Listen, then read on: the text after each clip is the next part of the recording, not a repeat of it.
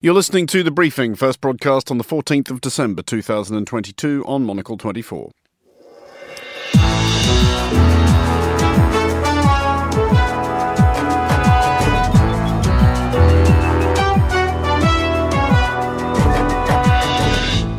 Hello and welcome to The Briefing, coming to you live from Studio One here at Midori House in London. I'm Andrew Muller. Coming up on today's programme, a record total of five hundred thirty-three journalists are currently detained worldwide, according to an annual roundup of violence and abuse against journalists. A newly discovered piece of debris from lost Malaysia Airlines flight M H three seventy reinforces the theory that it was crashed deliberately. We'll check in with the team at Bloomberg for the latest business news, and also De Paul y Julián Álvarez, viene para Molina, viene el centro, busca para Messi, golazo,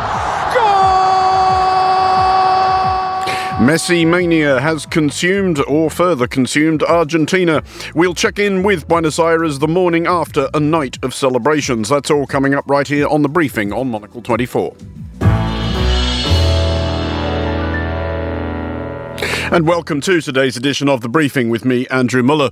The crackdown on protests in Iran has helped push the number of journalists imprisoned worldwide to a record high of five hundred thirty-three in two thousand twenty-two, according to a report by Reporters Without Borders. That figure is up from four hundred eighty-eight in two thousand twenty-one, which was already a record. China, where censorship and surveillance have reached extreme levels, continues to be the world's most prolific jailer of journalists, with a total of one hundred ten currently being held. Well, joining me now is Rebecca Vincent, Director of Operations and Campaigns at Reporters Without Borders. Um, Rebecca, first of all, uh, is this a long-term worldwide trend uh, of more of my profession getting locked up, or are Iran and China outliers? Uh, they're not outliers, unfortunately. I mean, the, the, the figures are staggering there, but this is unfortunately part of a longer-term trend, both in terms of detentions of journalists and also in the continued violence against journalists and impunity for these killings. So, unfortunately, year by year, that does continue to grow. And are there particular factors to which you attribute that uptick in, you know, unofficial violence against journalists and official harassment of journalists? I think it's a confluence of many factors, crises that we have pointed to for years. And of course, now in the world, everybody has emerged from the pandemic. Perhaps more journalists are back out in the field doing their jobs. And this year we have, of course, a new war, which has proven deadly for media as well, with eight journalists killed uh, in the first six months of the war in Ukraine. But actually, in terms of the most violent countries, this was really a record deadly year in the Americas in particular. Um, I want to highlight Mexico, which has been for a number of years now, the, the world's most dangerous country for journalists, with eleven killed this year. But looking a little longer term at Mexico, eighty journalists have been killed in connection with their work there in the past decade. Um, but not just Mexico this year. We also saw killings of journalists in Haiti, in Brazil, and in the United States. So that region in particular is one to watch in terms of uh, where it has been particularly deadly for journalists in twenty twenty-two. And, and how much of a factor is either explicit or implicit incitement of violence against journalists by actual politicians, you know, up to and including the populist leaders in actual, you would think, democratic countries? Certainly the behavior of politicians, the words and actions of, of political leaders everywhere does uh, impact the, the climate for trust in media, and it can inflame tensions, certainly. But I would say the, the sort of explicit sort of comments were more obvious perhaps a few years ago when we really saw the strongman model take off. I think we've had this conversation before on the, perhaps this program, Andrew, about, you know, when we had uh, leaders like Donald Trump really actively stoking that. We can point to those examples still, but I'd say there are less uh, anecdotal examples of that. It's it's just more sort of a, a global trend uh, that has really become so dangerous for the profession. It's not just violence, though. It's also detentions. And there are some trends that have been a bit different this year. China has longer term by far been the largest jailer of journalists in the world, and that didn't change this year. We have at least one hundred ten journalists uh, detained in connection with their work in China today. Um, but the situation in Iran is really worth watching, because in the in such a short space of time, in just the first month of the protests that are continuing there, Iran shot up to the third biggest jailer of journalists. So today, at least forty-seven journalists are detained in Iran, and many of those are new cases uh, just during this period of protests alone. Also worth flagging Myanmar, which um, I think doesn't get the public attention that it deserves, but at least sixty-two journalists are behind bars in Myanmar. The most, um, most of those were targeted in the immediate aftermath of the February twenty twenty-one coup. Many of them are being actively sentenced now, so there's developments week by week in Myanmar, and I think it doesn't get as much attention as it should, being the second largest jailer of journalists in the world. What has an organisation like Reporters Without Borders learned, though, about what is an effective response, especially when you're dealing with countries like Iran and China, which probably aren't terrifically interested in the opinions of Western human rights organisations? But it's not just the opinions of us. It's it's sort of a, a universal principle. These are commitments that every country, especially, you know, those who are members of the United Nations, have committed themselves uh, to protecting free expression. Press freedom is an important part of that. And it's not for us, it's for the people in these countries. So it's worth bearing that in mind. It also impacts our international information systems. But ultimately, when journalists are targeted in this way, the first real impact is on the populations in those countries. So in China, of course, we know uh, that many Chinese people are not well informed unless they have ability to access the open internet, which is extremely difficult from China. In Iran, now the, the first target there is the population of Iran, many of whom are not able to access access independent reporting on what's happening. And so that is the intention of this uh, in, in places where the regimes are either allowing this or actively encouraging this sort of uh, these violations of the press. It's never just about journalists, it's about the public. Is there then something else that Western governments could do other than cease actively baiting journalists, it, which is to actually lead by example, if you like, and encourage an open media and thereby hopefully demonstrate to the people in countries like China and around the value that it has? Absolutely. I think it's time for more actions, not just words. We have the right sorts of commitments in place. We have international infrastructure at bodies like the U N, at regional bodies, in our own national laws, and our politicians raise it when it's convenient. But I think we can see the inconsistencies when uh, when our governments are willing to raise this with certain places and not with others. I mean, some of the worst offenders, like Saudi Arabia, we still have impunity for the horrific killing of Jamal Khashoggi over four years ago, when there's never justice in cases like this, and when it's selective when and where our governments will raise this, of course, uh, that only serves to further worsen the situation. And although we don't have this, the staggering figures of journalists jailed in our democracies as we do in other countries, sometimes a single case can undermine the ability of these states to engage effectively with their peers. Um, I want to point to the case of Julian Assange, still detained in the U K while the U S actively seeks his extradition. That single case really undermines the ability of both the U S and U K uh, to, to champion these issues elsewhere. And so I would say certainly it's time to lead by example, both in releasing Assange, stopping that case, and in general in being more consistent about when and where our governments will raise these issues with other states. Rebecca Vincent at Reporters Without Borders, thank you for joining us. You're listening to The Briefing. Here is Emma Searle with the day's other headlines. Thanks, Andrew. Ukrainian air defences have shot down all thirteen drones launched by Russia in new strikes on Kyiv and the surrounding area this morning. Several buildings were damaged in the latest attack, but no casualties have been reported. China has stopped releasing comprehensive data on new COVID cases after the dropping of mandatory testing meant the numbers no longer reflected reality. The country will only report symptomatic cases from now on.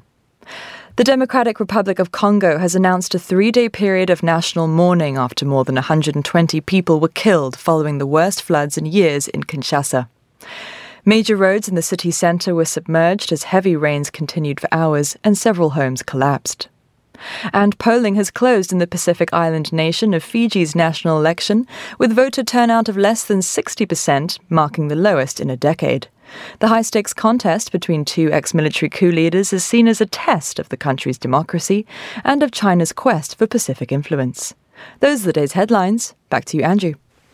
Thank you, Emma. You're listening to The Briefing on Monocle twenty-four. It's time now for a roundup of the latest headlines from Latin America. Uh, I'm joined by Lucinda Elliott, uh, Monocle's Latin America Affairs correspondent. Uh, Lucinda, first of all, a consequential World Cup semi-final for Argentina last night. Is anything of the country still standing up following the celebrations? Well, yes, Andrew, this morning there will be many sore heads, but it's very calm. The match, uh, the match itself, they were really enjoying it yesterday, unlike the sort of nail-biter quarter-final with the Netherlands. You know, it was sort of goal after goal yesterday with fans worshipping Messi, Messi and sort of an ovation of sorts. So, yeah, so quite a few days to be here and all hopes for a Sunday win. I mean, is it possible to quantify what a moment this would be? I mean, it's a big moment, obviously, for any country when it wins the World Cup, and Argentina has already won two. But will it feel like either, I don't know, they've put one over on Brazil, that's got to feel pretty good to them, or or does it feel more like a holiday from the country's chronic uh, economic and political difficulties? I think it's sort of a combination of the two. In fact, one fan sort of tried to describe their commitment to the game in Argentina to me, because it is this unbelievable sense of sort of passion. And she sort of said, it's like church. You're not religious, but you go at Christmas and you go at Easter, and football and the World Cup is like that. For non-football fans, you come out and support the team no matter what. And I think that's a very interesting example. I'm, I'm very surprised at the number of very young girls who, you know, were out supporting until the early hours yesterday. Um, but yes, given the pretty dire economic situation and the political turmoil up top, this is sort of seen as sort of like a shot of adrenaline or, or morphine in a way, when the country is obviously, and the economy is extremely sick.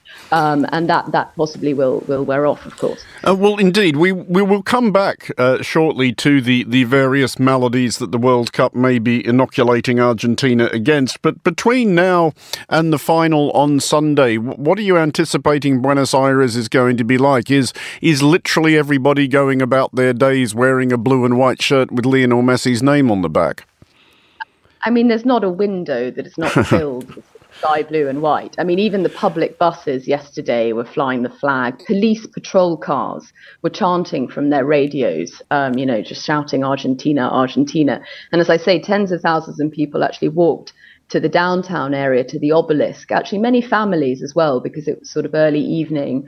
And I think that, that the tone is just very different from any sort of period that they've experienced in, in recent history, essentially. You know, the country has experienced an awful lot of economic downturns. People mainly turn out to that area to protest more than anything else, protest against the government or, or, or certain issues. And actually there they're gathering in, in celebration. Um, so, yeah, I think it'll be I think the, the, the barbecues will continue well into Sunday. Um, but I have to say that the construction workers across the street from me are at work. So so things haven't completely ground to a halt. Uh, I, I would be interested to see how much work is being done on that site on Monday should they get a result against France. Uh, we will move on, however, to something of that economic and political turmoil we were discussing. Uh, the latest travails of Cristina Kirchner.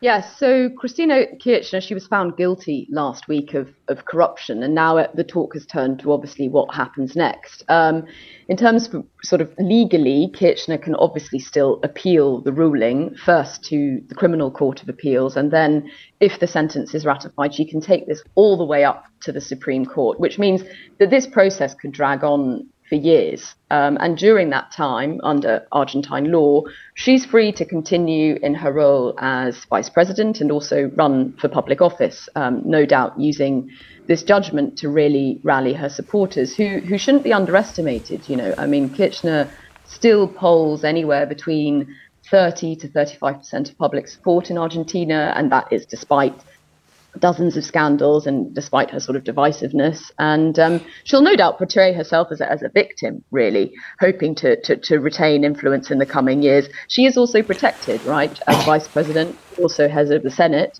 Uh, she has strong legal protections. There's an election in October next year. She said this week that she has no intention to run for anything, uh, be that as a governor or as president. Um, so she may lose those buffers if she keeps to her word. But the impression really here is that this ruling last week is unlikely to sort of meaningfully affect her power or or long-term electoral competitiveness that Kirchner has. I mean, is this one of those things where she has developed a sort of cult-like following, and even a judgment of this sort against her makes, you know, d- does not shift a single supporter? Certainly, but I mean, as I say, she has a core set of supporters. There are many more people who are obviously against her, but also against the, the you know, the left-wing government that she's a part of. I mean, I wouldn't underestimate that Argentina is really on the edge. You know, people, despite, you know, the celebrations yesterday, are, are tired. Inflation is hurtling towards one hundred percent this year. I mean, your purchasing power evaporates more and more each month. And all of this, as I say, under a government that's managed to blame, particularly Cristina, most of these issues on external factors, first the pandemic, then the war in Ukraine. And that argument is wearing very thin. And I think, you know, this tournament has acted, as I say, as a sort of adrenaline shot.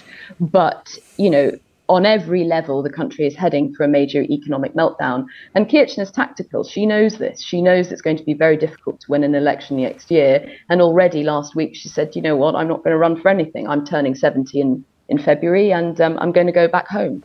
So we'll have to see. Uh, and just finally, we should address, apparently, a boom in urban music in Chile. What is going on there?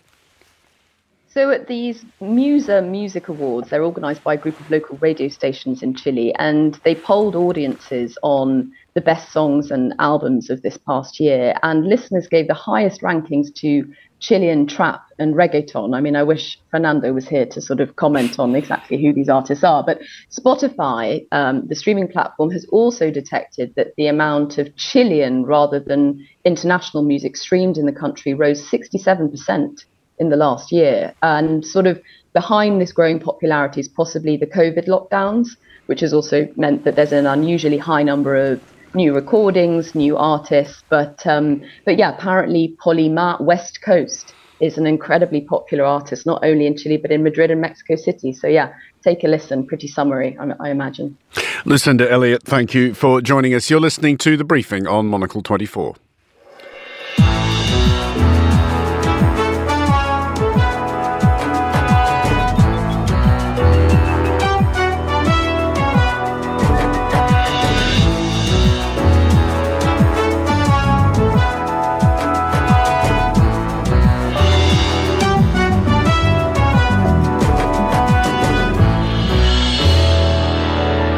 You're back with The Briefing on Monocle twenty-four. A newly discovered piece of debris from flight M H three seventy, the Malaysia Airlines Boeing triple seven, which disappeared in two thousand fourteen, suggests that the pilot lowered the plane's landing gear shortly before it plunged into the ocean, supporting the theory that the aircraft was crashed deliberately.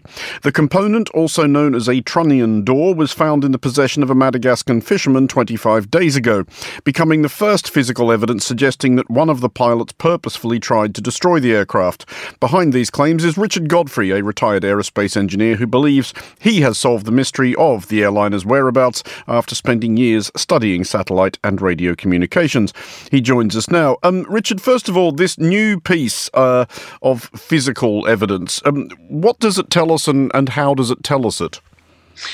Well, it's uh, uh, an important find. It's actually the thirty-seventh item of floating debris that has been found and handed in uh, to the authorities. The difference on this piece is uh, that it is definitely a movable panel, which uh, suggests it uh, fits and aligns with the with a particular Uh, trunnion door, as you called it, um, in the main uh, landing gear. Um, when it opens, it opens several doors on the underside of a Boeing. On this piece, there is damage uh, going right through uh, one inch thick uh, composite uh, reinforced material. And it shows that the landing door was was open um, at the time of, of crash. Um, now, you normally, if you're doing an emergency landing uh, on the ocean, you extend the flaps, at least partially, and you keep the landing uh, gear closed um, in order to allow maximum time to float after uh, impact. In this case, neither the flaps were uh, opened. That's been confirmed by the Australian uh, authorities, uh, but now we can show the landing gear was extended. Both of these factors together are uh, very suspicious. So this then does reinforce the theory that the aircraft was crashed deliberately by one of the pilots? Well, you say one of the pilots. We don't actually know uh, whether there was a hijack uh, mm. whether, and who the active pilot was. What we do know is that there was an active pilot right throughout the seven and a half hours of flight until fuel exhaustion, and that that active p- pilot uh, deliberately diverted, deliberately uh, chose a location in the middle of the Indian Ocean as far away as possible from anywhere or any airport.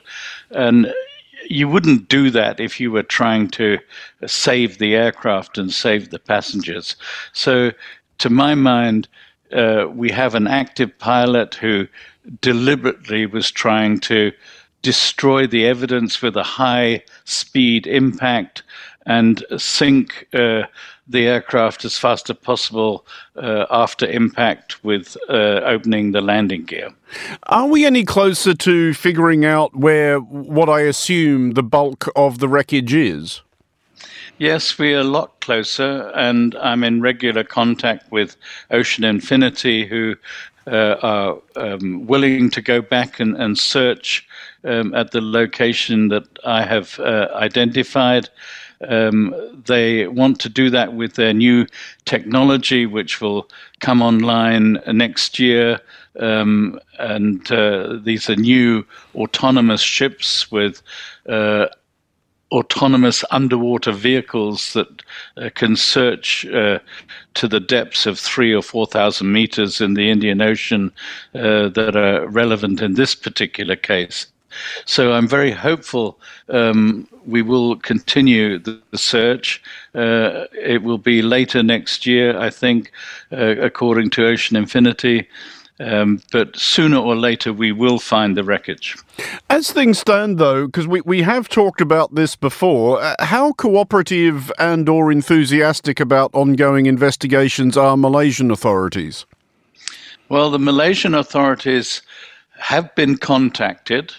Uh, but I've had no answer either from uh, Anthony Loke, who is the new Minister of Transport in Malaysia and ultimately responsible for any new search that they authorize. Uh, I've had no contact back from the A A I B in Malaysia, who are the um, aircraft investigation uh, body. Um, we've had interest from the A T S B in Australia, uh, but uh, Uh, that was unofficial, by the back door, by a former member of the A T S B, um, uh, Pete Foley, who managed uh, back then the search uh, conducted by A T S B. We've had interest from the French authorities, where this is an ongoing criminal investigation. Um, but uh, I have to say, it's like pushing treacle uphill a little bit uh, to get people actually interested. In Madagascar, where the debris was found, the uh, Civil Aviation Authority, the uh, called B E A, the Bureau d'Enquête Aérospatiale, is I think the uh, abbreviation. B E A in Mad- Madagascar have clearly said they're not interested uh, because previous pieces found and handed in uh, just lingered in Madagascar for six months before they were uh, collected. And there was objection to fund any uh, packaging or delivery or crating, freighting of any item uh, to uh, to Malaysia or elsewhere. So it's uh, it's difficult. Richard Godfrey, thank you for joining us. You are listening to The Briefing on Monocle twenty-four. Enhance the year to come and treat yourself or someone special with a Monocle subscription this festive season. To round out our fifteenth anniversary year, for a limited time only, there's fifteen percent off with code radio fifteen.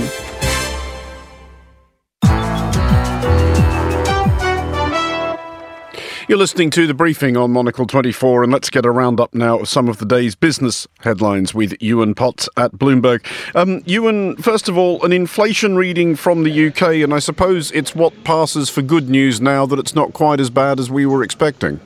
Yeah, consumer prices rose ten point seven percent from a year October, from a year earlier in November in the U K. Now, that is obviously a punchy reading, and it emphasises con- continued pain for consumers, but it was down on last month, which was eleven point one percent, and it was better than economists were expecting. Now, the uh, decline in inflation largely due to the cost of petrol. Used cars uh, also falling in price uh, over the month. Uh, some of the other contributors to the slight downtick in inflation: tobacco, clothing, computer games and hotel stays. But uh, food and non-alcoholic beverages, well, there's still no good news on that. They are up by sixteen point five percent uh, on a year ago. So the poorest families, who spend a lot more of their money on uh, energy and on food, well, they are still going to feel the pain from these uh, inflation numbers. Uh, we're going to get uh, Bank of England rate decision uh, tomorrow. Policymakers expected to deliver their ninth rate hike uh, in a year. Uh, they are desperate to stop inflation becoming entrenched. Uh, in the U S, we've got uh, another uh, better than expected inflation reading. A key gauge of U S consumer prices are posting its smallest monthly advance since August of last year. Uh, core inflation and the main U S inflation readings both ticking down. U S inflation currently seven point one percent in the year to November. That was down from seven point seven percent in the previous month. That was also better than expected. So this is a really a key uh, a key number studied by investors. Uh, inflation in the world's uh, biggest economy. Used car prices, again, a big factor, down three percent just in the course of one month in America. Uh, energy prices dropping and airfares, airfares also down. But the same story in the U S. Food prices are also still going up. I mean, dare we hope, though, nevertheless, that inflation might have peaked? Well, I think the uh, expectation, the understanding from markets is that inflation, certainly in the U S, has now peaked. You can't be certain, but we've had a number of lower readings now. I think in Europe, uh, the story is a little bit different. I think it's a bit too soon to say that in Europe. We're still, if you look at the chart, we're still very close to the top. Inflation hasn't really come down very much. And of course, in Europe, we have the uh, energy situation, which they just don't have in America. Uh, those uh, natural gas prices uh, seeing soaring domestic energy bills, including for electricity, Uh, in Europe, and that has really t- turbocharged inflation in, in Europe, and that has been less of a factor Uh, in the U S. I think the key thing which central banks will be keen not to happen is for a wage pl- price spiral to develop, and particularly in the U S, the labour market is still extremely strong. Uh, employers in most sectors are continuing to add jobs and to raise wages, keen uh, not to lose people amongst such a uh, tight pool of employees. And if wages keep going up, then that is a problem for the central bank, because that will probably feed into wage growth. But yeah, some, some pretty good news on this front. And we have some big news from the world's biggest company.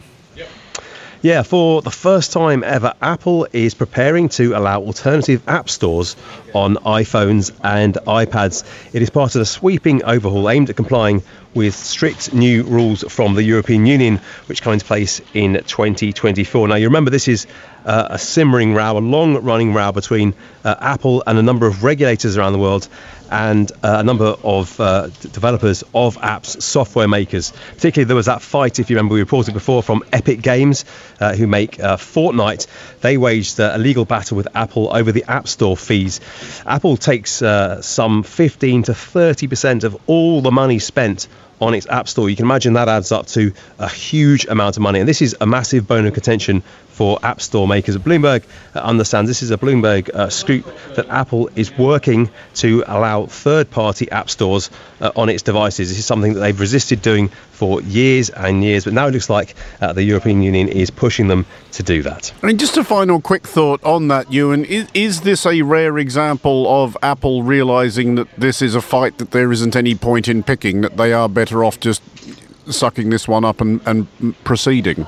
Well, it feels like they've been forced into it. I mean, they fought the court case uh, against Apple, and they won uh, against uh, Epic, I should say, uh, and they won that. So Apple really determined to hold on to this monopoly. They say that uh, it is in uh, iPhone and iPad users' interest that everything goes through the App Store, because they can kind of curate the uh, content, they can make it look good, they can sh- ensure that it complies with all the security rules. As they say, it is better to keep everything in the ecosystem, and that is better for their customers. So I don't think there's uh, any case we made that Apple are keen on this change, but it does feel like the European Union has used its regulatory muscle to push them in this direction. be interesting to see what regulators do uh, elsewhere in the world. Once uh, one jurisdiction has done it, perhaps uh, others will come along and uh, and do the same thing. Ewan Potts, thank you for joining us. That is all for this edition of The Briefing. It was produced by Tom Webb and our studio manager was Adam Heaton. The Briefing returns tomorrow at the same time, midday U K. I'm Andrew Muller. Thanks for listening.